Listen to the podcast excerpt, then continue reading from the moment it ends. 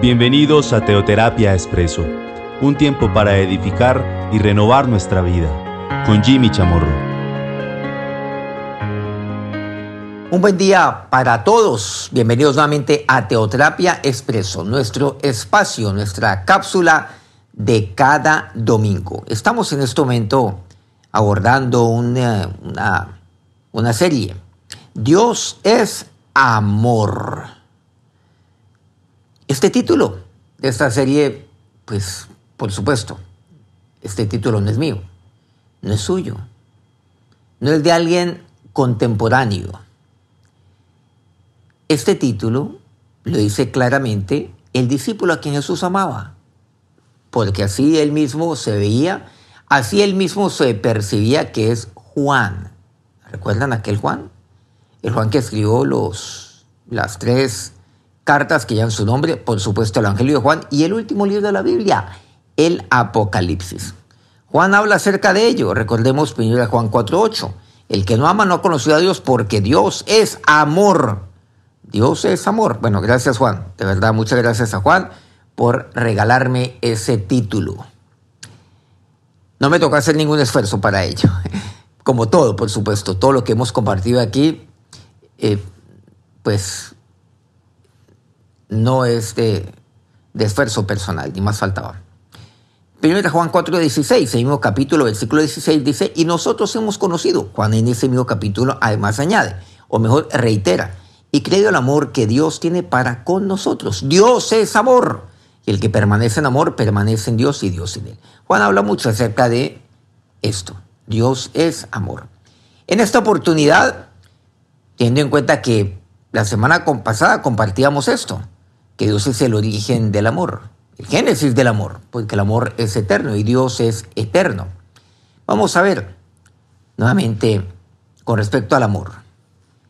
Y, de manera específica, conociendo el amor de Cristo, el amor de nuestro Señor. Por supuesto, recordemos aquel pasaje insigne de Juan 3:16, porque de tal manera amó Dios al mundo. Bueno, dice la primera parte de tal manera. Y ahí me dice, de la manera como Él me amó. Dándome a su Hijo Jesucristo. Así es como Él me amó. Ahora veamos entonces, conociendo el amor de Cristo. El apóstol Pablo nos ilustra mucho acerca de esto, al igual que nuevamente Juan en su primera carta la carta que lleva su nombre. Vamos a lo que nos dice el apóstol Pablo en el capítulo tercero. Y luego iremos a lo que Juan nos comparte en eh, su primera carta, pero también en el Evangelio que lleva su nombre. Este es el apóstol del amor, podríamos decir. Bueno, tantas cosas podemos decir de Juan, pero quizás la más llamativa es esto, pues esta, el apóstol del amor. Nos habla acerca del amor de una manera muy profunda y muy clara, desvirtuando, por cierto, y echando por el piso, volviendo trizas cualquier otro concepto del amor el cual el mundo haya, haya teorizado, o haya hablado, o haya abortado, sin duda alguna. Vamos entonces a Efesios, en el tercer capítulo, versículo 19, dice, y de conocer el amor de Cristo, que excede a todo conocimiento, para que seáis llenos de toda la plenitud de Dios. Y aquí viene el término, conociendo, o mejor el título, conociendo el amor de Cristo. Nuevamente, pues aquí gracias a Juan por el título de Dios es amor, y muchas gracias, muchas gracias a Pablo por el título de este tema concretamente, el día de hoy conociendo el amor de Cristo. Pablo, allí lo aborda, que excede a todo conocimiento. Entonces yo le puedo meter todo el conocimiento, le puedo meter todo mi intelecto, le puedo meter todo, todo mi razonamiento, todo mi pensamiento. En otras palabras, le puedo yo meter toda mi mente para tratar de conocer el amor de Cristo. Para tratar de entender, o sea, de ponerle lógica al amor de Cristo. Por eso el tema del amor en la Biblia que me habla Juan, al igual que Pablo, y sobre todo nuestro Señor, que nos habla claramente del amor a través de su vida, a través de lo que expresa Juan 3:16. Quizás el pasaje más conocido de la Biblia en nuestro medio, pero también el mundo secular. Aquí encontramos esto. ¿Por qué? Porque este amor es imposible, imposible de de tratar de entender. Así apliqué, apliqué yo toda mi sabiduría humana. No es posible. Así yo empleé toda mi ciencia. No es posible. Por eso dice, excede a todo conocimiento. Habla de conocer conocimiento. Bueno, pero ¿cómo yo puedo conocer algo lo cual es excedido por el mismo conocimiento? Claro, aquí a eso me está refiriendo. El conocimiento humano. Entonces, por compleja que sea mi mente, por completo que sea mi cerebro, y mi cerebro es bueno porque fue creado por Dios, aquí encontramos algo. Eso excede todo conocimiento.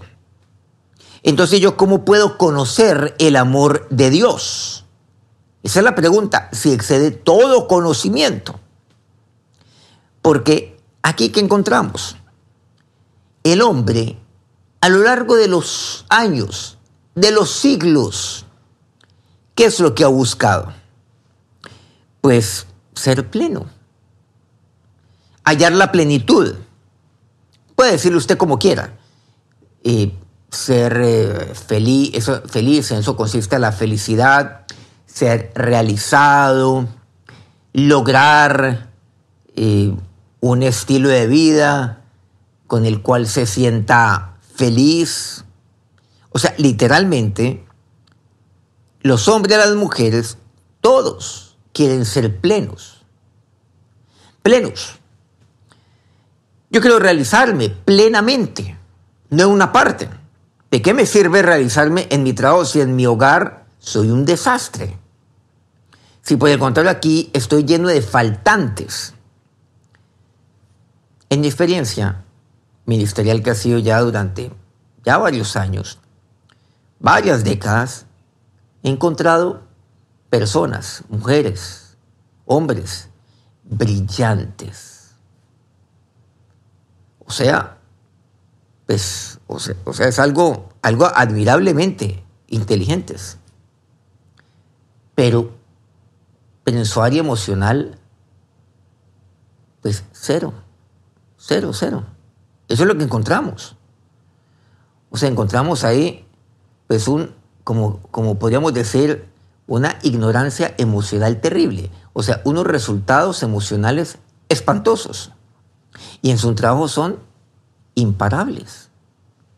Pero en su área emocional, por poner tan solo un área, ni siquiera han arrancado.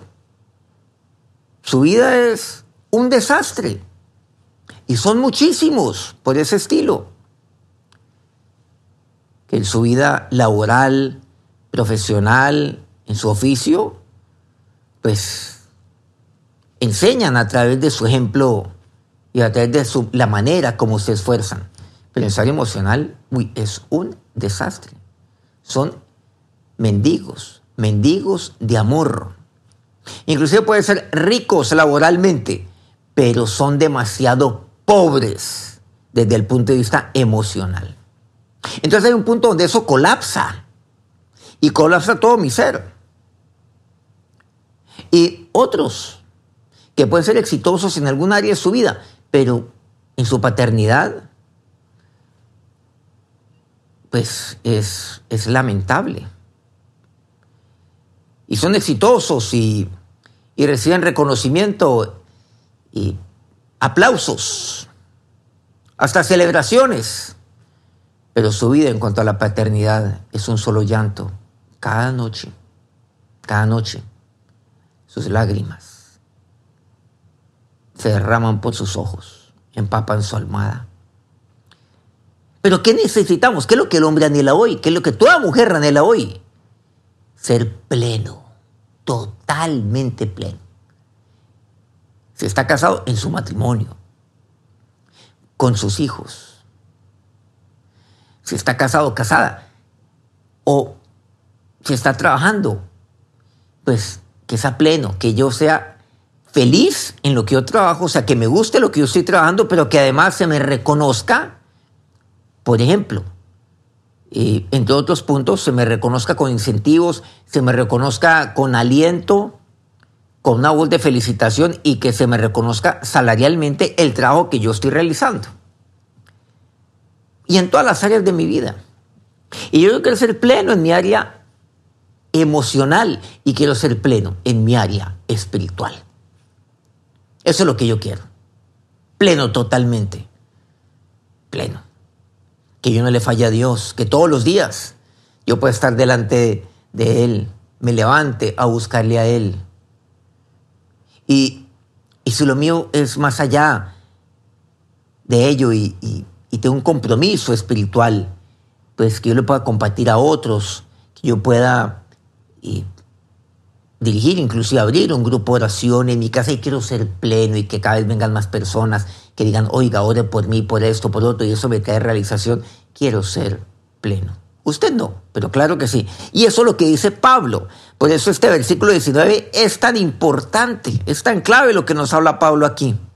Para que sean llenos de toda plenitud de Dios. O sea, el conocimiento del hombre a mí no me hace pleno pero el conocimiento del amor de Cristo, sí.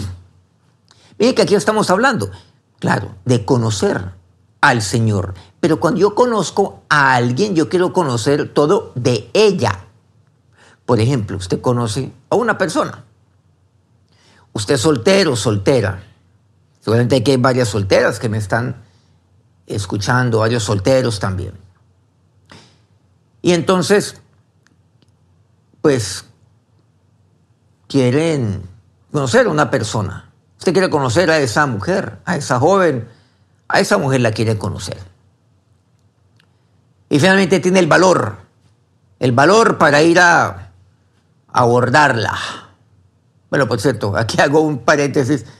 Eh, y es que aquí me han escrito varias solteras, solteros, muchos me han escrito, creo que inclusive más solteros, que están pidiendo que abordemos este tema un tema para, para solteros y solteras. Bueno, les recomiendo un congreso de solteros que vamos a realizar pues este año también en el Redil. O sea, desde el Redil quiero decir, pero pues obviamente no presencialmente, todavía, digamos, todavía no, no. Pero, lo, pero un congreso, al igual que varios congresos, que vamos a realizar desde el punto de vista virtual. Pero desde nuestro Redil. Aquí, ¿qué es lo que pasa? Pero bueno, que abordemos este tema. Eso no quita de que aquí también en este espacio y otros espacios que tenemos por nuestro canal de YouTube, Soy ICT, abordemos este tema. Bueno, quiero saber cuántos solteros están interesados en que abordemos este tema. Este, este tema que es tan, tan, eh, tan importante. La mujer para mí, el hombre para mí. Si le interesa, bueno, aquí ponga su comentario también. Eh, lo puede hacer en nuestra página de de Facebook, eh, Jimmy Chamorro, donde también compartimos pues, este audio. Ahí puede escribir un comentario. Eh, y lo podemos abordar, por supuesto, como tiene que ser, obviamente teniendo la palabra de Dios como nuestra inspiración y nuestra base. Pero aquí está. Todos queremos ser plenos. Un hombre casado quiere ser pleno. Una mujer soltera quiere ser pleno. Un joven quiere serlo a los 20, quiere serlo a los 30. Un hombre quiere serlo a los 60, quiere hacerlo a los 80. Siempre se quiere ser pleno. Los jóvenes cometen un error. Y es que creen que la plenitud es hasta cierto punto y de ahí en adelante. Pues entonces ya estoy en otra etapa de mi vida, ¿no? En todas las etapas de la vida, le aseguro. Y cuando usted llega allá, ah, porque allá va a llegar, al menos espero que así sea, a esa edad que llama la tercera edad o la cuarta edad, que ahora están hablando acerca de ello también, se dar cuenta que usted quiere ser pleno en todas las áreas de su vida. Lo quiere. Están añadiendo seguramente algunos puntos. y ya se es abuelo, se es abuela, entonces se van añadiendo otros parámetros de plenitud en mi vida. Y solamente hay otros donde va mermando cierto tipo de prioridad, de plenitud, y hay otros que están sumando, pero el hecho no es ese, el hecho es que siempre quiero ser pleno, siempre. Disfrutar, por ejemplo, de buena salud.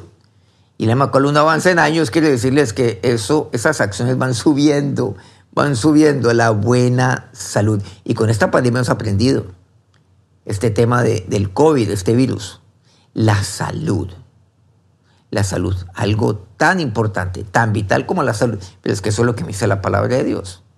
Mi salud espiritual, mi salud en el alma y mi salud en el cuerpo. Que tantas veces la descuidamos. Aquí estamos viendo que la palabra de Dios me habla acerca de ello. Bueno, eso solamente lo guardaremos en otra ocasión, pero, pero esto vale, vale aquí. Porque es demasiado pertinente también. Yo quiero ser pleno en todo ello. ¿Es posible? Claro que sí. Pero saben a mí lo que me hace pleno, el conocimiento del amor de Cristo. Y cuando yo conozco a Cristo, yo quiero conocer de Él. Usted cuando conoce a una persona quiere conocer más de ella. Como por ejemplo, usted quiere conocer de ella qué. Eh, ¿Cuántos, bueno, eh, qué estudió? ¿En qué trabaja? ¿Cuáles son sus hobbies? sus hábitos, ¿qué piensa acerca de esto, de esto otro? Si usted quiere, usted quiere saberlo. Seguramente aquí hay, bueno, les dije que no iba a abordar el tema de solteros y solteras, pero, pero abordémoslo. Eh, usted quiere saber eh, algo acerca de esa persona. Como por ejemplo, la primera vez que salí con, con eh, con mi esposa, con Saidi. Bueno, seguramente muchos no quieren saber esto, no, estoy seguro. estoy seguro que sí. Bueno, les comento esta anécdota. Eh, salimos a un restaurante en Bogotá. La primera vez. No había absolutamente nada, pero pues ya nos conocíamos y la salí a cenar con ella. Llegó un poquito tarde, bueno, eso es normal, no mucho, no me hizo esperar mucho. Y, pero claro, llegó obviamente demasiado, demasiado eh, linda, como lo era y como lo sigue siendo, y más aún hoy. Y llegó. Entonces, hay cosas las cuales, por cierto, llegó los varones, la mujer pues puede preguntar abiertamente, pero si puede averiguar el dato por otro lado o de otra manera, pues mejor para no desgastar su cuestionario. Porque quiere averiguarlo todo de uno. Uno también quiere averiguar todo de ella, pero, pero ellas quieren saberlo ya. Uno seguramente un poco más en el tiempo. Eh, ellas quieren saber todo de una, de una, en una sentada. Pero obviamente son demasiado inteligentes para averiguarlo. Los hombres seguramente nos cuesta mucho más y no sabemos cómo preguntar. Ellas sí lo saben, son unas maestras para eso. Y ella quería saber eh, mi edad, cuántos años tenía yo en ese momento. Y pues no me lo preguntó así, era la primera vez que salíamos. Entonces, eh, pues eh, yo, yo pagué con una tarjeta de crédito. Mm, obviamente me pidieron mi identificación. En Colombia le llamamos cédula de ciudadanía. Lo digo esto porque hay de muchos lugares del mundo me están oyendo. Y en esas, pues eh, ella vio la cédula. Dijo, ay, estas cédulas. En Colombia han cambiado la tarjeta de identificación, quiere decir la cédula, llamamos aquí en Colombia, en varias ocasiones. Yo tenía una cédula que era, pues en ese momento todavía era válida, una cédula anterior, o sea, un tipo de cédula anterior a esta, cédula de ciudadanía o tarjeta de ciudadanía, como llaman en, otros lugares. Entonces ella dijo, ay, tan chistosas que eran las cédulas en ese momento, ay, esa foto, ay, déjame ver esa foto. Claro, te va mirando la foto y ella busque que busca ver la fecha de nacimiento. Pero en un principio los hombres nos caemos en cuenta de eso, pero por alguna razón yo me di cuenta que eso era lo que ella quería averiguar. Y al ver que no estaba en la primera, en, en, en la, pues decirlo, en la carátula, buscó en la carátula, o sea, en la parte frontal, la parte de enfrente. Entonces busca atrás, ay sí, tan chistoso, ¿no? Tan chistoso. Y le echo una girita a la parte de atrás. Y eso, una memoria fotográfica. Pues así fue que lo averiguó. Ella quería saber todo de mí, incluyendo mi edad. Y las mujeres quieren saber eso casi que de primero. Mejor dicho, eso es lo primero que quiero averiguar. Hoy en día ya es más fácil averiguarlo seguramente por internet. Pero yo quiero saber todo acerca de Cristo. Y yo quiero saber el amor de Cristo. Yo quiero saber eso.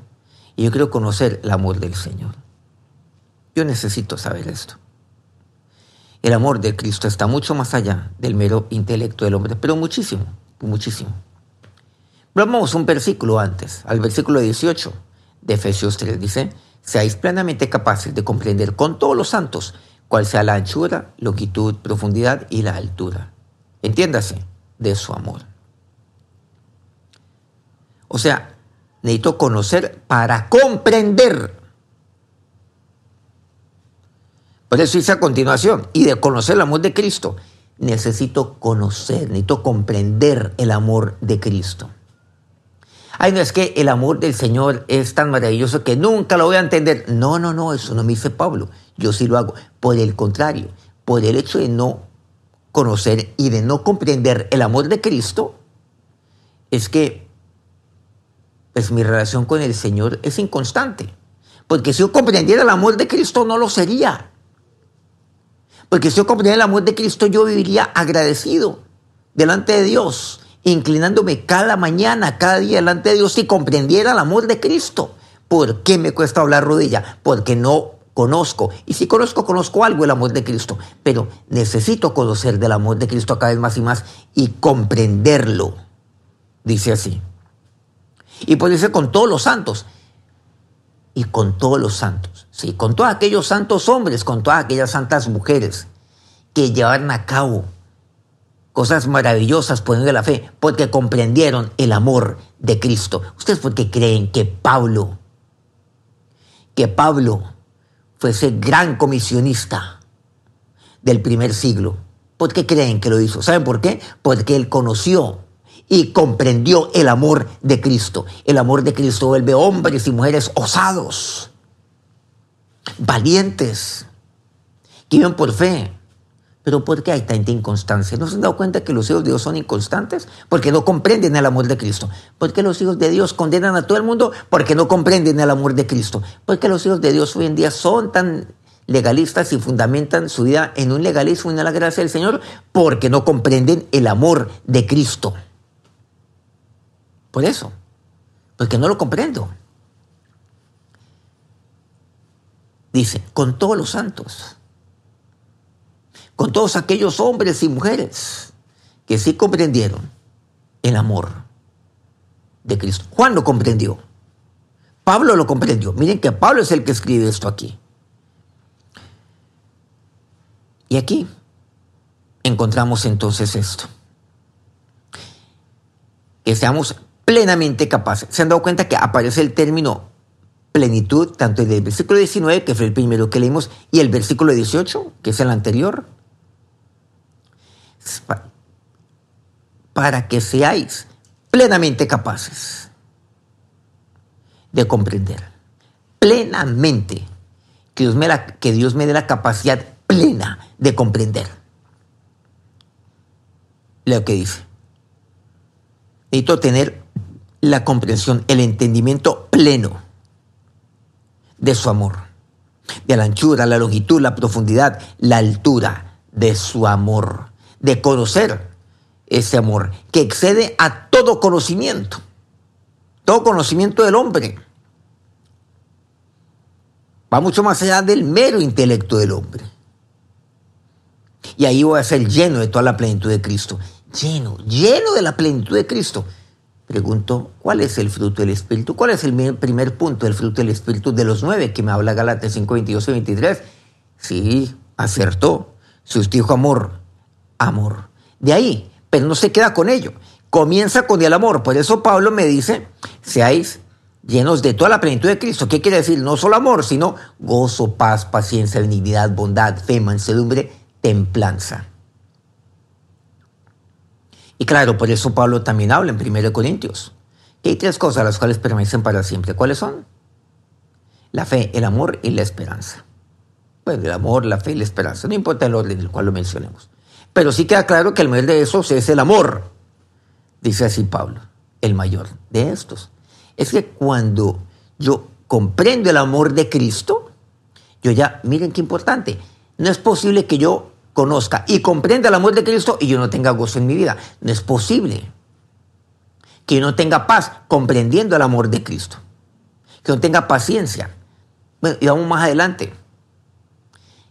No es posible que comprendiendo, conociendo y comprendiendo plenamente el amor de Cristo, plenamente entendiendo el amor de Cristo, yo no vivo por fe. No, no puede, no puede ser. Pues el amor de todos. Es el amor entre la fe, el amor y la esperanza. Qué maravilloso es nuestro Señor. Qué maravilloso es el amor de Cristo. Quedamos entonces pendientes.